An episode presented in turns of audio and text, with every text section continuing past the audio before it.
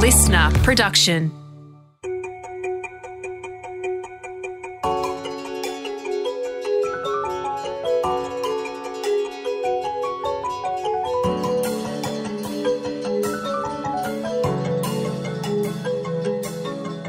Welcome to Concussion, where Professor Vicki Anderson helps you understand everything important you need to know about head injuries, the lasting effects it may have, or whether it's just nothing to worry about. Okay, Vicki, let's break it down. What are the symptoms of a concussion, and then what are the steps we take to start diagnosing and managing it? Okay, well, starting really right at the very beginning, the first symptom is um, the hit on the head. And a proportion of those hits won't be concussions. So they, they won't lead to any consequences at all. So we don't have to worry about those. Um, and then there's a, another um, percentage of kids who will fall to the ground. They'll be dazed. Sometimes they might look as though they're having a seizure. They'll be twitchy, although it's not a, a true seizure. They'll often be helped up or get up and be a bit wobbly and not know where they're going. They they might be like you and uh, want to play for the other side or kick a goal in the wrong direction. So when we see those kind of symptoms, then we're really keen to get the child off the ground. Then once we get them off the ground, it's quite important to watch them because you know we've talked about different severities of injuries. Most of them will be concussions, but sometimes kids will have a focal hit to the head and they might have a bleed or or something like that, which will need rapid medical attention.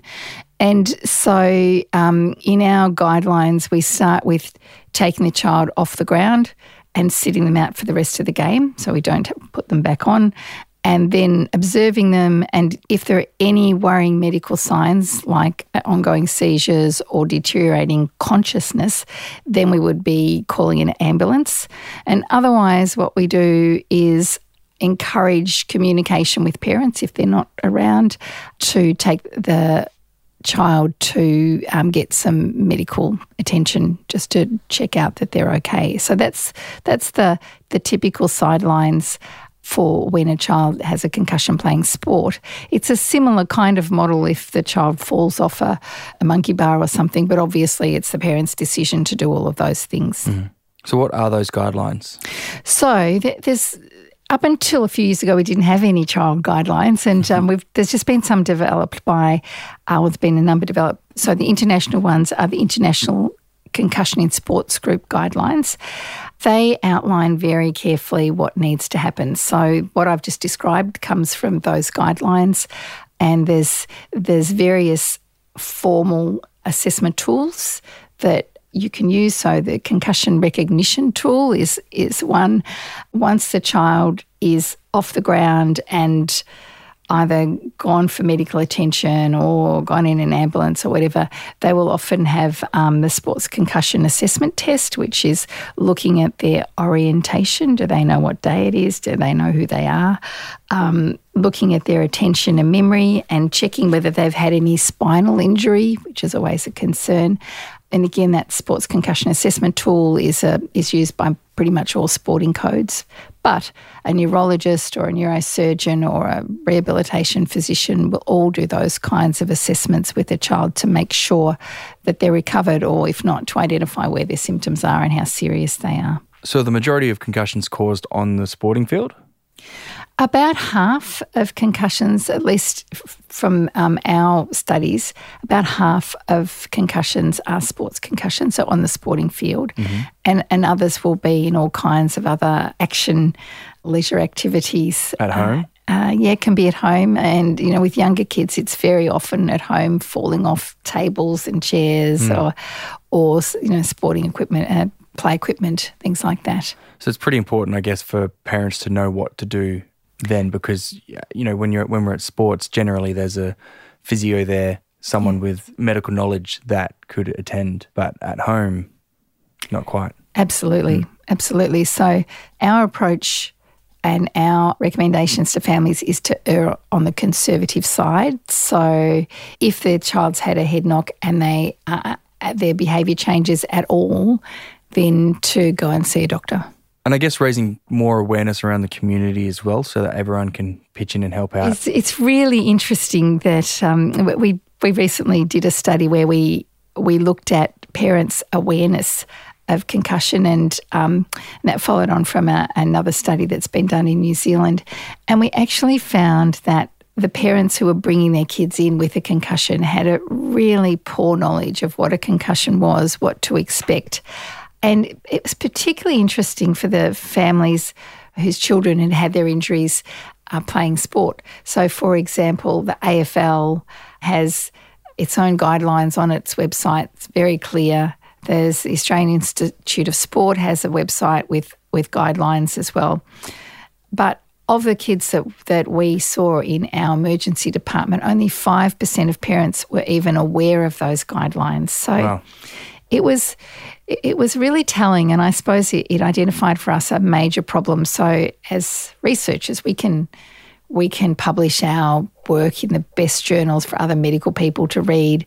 We can put information on websites, but we're not getting to the people that we need to know. And um, over the past couple of years, we've been really working towards providing these guidelines in a more accessible way to families and and particularly focusing on rural families that often don't have access to to doctors and and so we've developed a, an app called HeadCheck which we're going to talk about at another time mm-hmm. that provides all those guidelines on a free app that you can download on um, Android or, or iPhone. Mm. So you mentioned that with kids and adolescents that it's more it's about a four week recovery process mm. Before they're back on the field.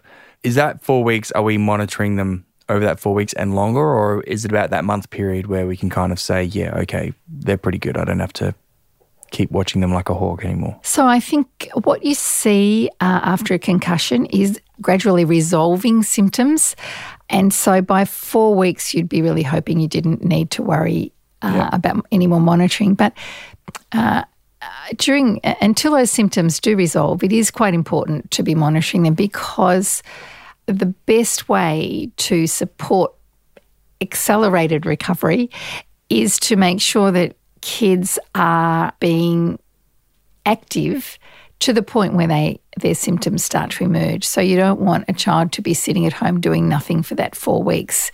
You want them to to rest for a couple of days and then you want them to gradually start getting back into action. So we have a, a graded recovery approach where you would say, okay, the 2 days are up. Now you can go and start walking and then if you don't get any symptoms, so if you don't have any any headaches or you don't um, feel dizzy, then the next day you could go for a jog, and the next day you could um, maybe go to training, and. uh, each time when there's no symptoms, then they can move on to the next stage. If they have symptoms, then they just try the same thing again. And we do that with, that's the way we get returned to sport. But similarly return to school. A lot of kids return to school too early and find it exhausting yeah. and really distressing. So we really encourage families to start, you know, maybe in day three, day four, with gradual return to school. So maybe go for half a day or go for a couple of days and have a day off and come home early. Don't do any homework. So we're often writing uh, letters to schools saying, Johnny, should mm. not be mm. doing homework now because he's had a concussion. Lucky little Johnny. Sometimes kids do take advantage of that. Yes.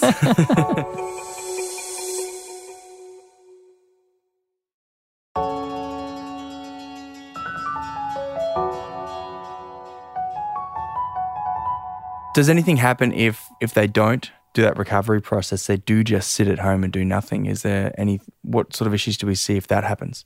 Two things. One is a, really neat research study that looked at um, the impact of more or less rest in that acute stage. And what they found was that the more rest kids had, the longer their symptoms lasted. So that's been a very powerful message. And so the field has gone from saying you must not do anything to saying, okay, you must start getting moving.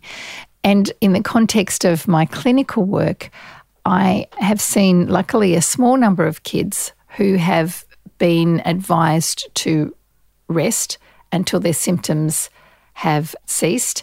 And I, I, tend to see kids at about that month mark where they should be better. And if they're not, parents are concerned. And so at one month, they still have the same symptoms that they had when they were um, injured. In my opinion, that's really bad management. And so that excessive rest has given kids too much time to think about how awful their life is and how they can't go out with their friends and they're getting behind in their schoolwork mm. and they're not going to get picked in the in the football team and and so we get that psychological side of things and mood problems and and those kinds of things which are really unnecessarily if we intervene with appropriate management early. Mm. Are those guidelines are they consistent across most kids? Yeah, they are. I mean, and and there's now lots of guidelines out there, and they all pretty much say the same thing. That you know the big points are the same. You know, get active. Don't don't um, push yourself too hmm. fast, mm. but but um, be willing to suffer a few symptoms to um, yeah. to make sure you improve. That's, see, that's that's a huge point because I always thought that it was when you took a hit to the head, you just rested and chilled and did nothing. Yeah, no, that's not good to do. It's interesting talking to kids about why they worry about getting active, and um, particularly in the context of head of headaches. Mm. Some kids will say that they're worried that if the, if they get a headache, that that's actually doing more damage to their brain. And so we can pretty quickly reassure them that that's not the case. It's just that their you know their body's reacting to being too active too fast, and they just need to cut it back a bit. How is sleep affected by concussions? Sleep can be a really big problem after concussion, and um, and so often we pair sleep and fatigue together. So one of the major, uh, apart from headaches, fatigue is the major symptom after concussion, and it can last for longer than uh, most other symptoms. And so, what happens is kids feel fatigued, so they come home and have a sleep, and then they can't sleep at night, so then they're up all night, and then they're really tired the next day. So, you know, that those two interact in a really negative way. There's lots of good ways to manage those kind of symptoms. You know, we, we obviously can't solve them in the really early stages, but over time, what we what we do is give families and uh, kids information on sleep hygiene. Mm-hmm. So, say, well, you might come home and be exhausted, but try and stay awake. It's a bit like when you're jet lagged. Yeah. Try and stay awake as long as you can to get your body clock back into its normal system. And that tends to work really well. There's occasional kids that will need medication like melatonin to, mm-hmm. to help them to get their sleep cycle and their fatigue under control, but that's relatively rare. Yeah. Well, you can go across and listen to our sleep podcast that we just did. That'd be good. Oh, yes, I better be saying the same things as they are. so, what sort of challenges can parents find themselves when trying to follow these guidelines? I think a major challenge that we see is that keeping your child home from school and uh, out of sports means that you usually have to mm. take days off work. And and that's a really considerable issue for most parents. By the time kids are adolescents and, and playing sports and having lots of concussions, um, both parents are working, and and so it's a major challenge for them. And so often there's a tendency to to say, "Oh, you're right," and and we'll go back. And we really encourage them not to do that. Yep. I think there's also a, a major issue about overprotectiveness and so the sort of the two extremes overprotectiveness and worrying about the child going back to school, or more importantly, going back to sport. And very often um, we see kids whose families are pressuring them not to go back to sport. And that, that can create real distress in a family, particularly if mums and dads have different views. Recently, I, I saw a boy who um, was part of the draft pick for AFL, and he'd had a concussion, mm. and he, you know, all his life goals centered around being an AFL footballer, and yet he'd had a concussion and some quite persisting symptoms, and one of his parents was really pressuring him to stop playing sport. And a, a lot of the work that I had to do there was helping to the parents to and the child to balance things and to not feel like they needed to make a decision straight away. Mm-hmm. Firstly, we needed to get him recovered, and then uh, it was really up to him. I think he was 17 or 18. It was up to him what choices he made, what risks he took with his life, because, you know, the risks are he might may never have another concussion. Yeah. Or he, well, may, he can recover from that previous ab- concussion. Yes, well. absolutely. Yeah. And so I think it's, you know, the, the lack of um, awareness and knowledge in this area is one, again, underpins these kinds of, of issues. It's really interesting and a, surprise finding for us in our um, research. We found that one of the biggest factors for kids having persistent symptoms was parent anxiety. So the more anxious the parents were, the longer the kids' uh, symptoms mm. persisted. So, you know, I think we can never underestimate how important that parent child relationship is. Yeah. And it's concussions really just got that scary stigma about it, yeah, doesn't it? It does. Yeah. yeah. Yeah, and and so you know, parents really worry about what their kids should do and what they should let them do. Mm. My comment there is always, well, yes, that's that's a problem, but you don't want them getting obese from sitting playing with their screens all day either. so again, balance is a really important thing. Yep.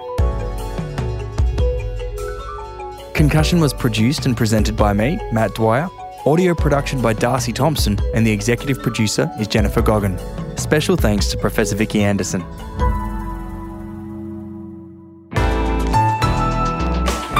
Listener.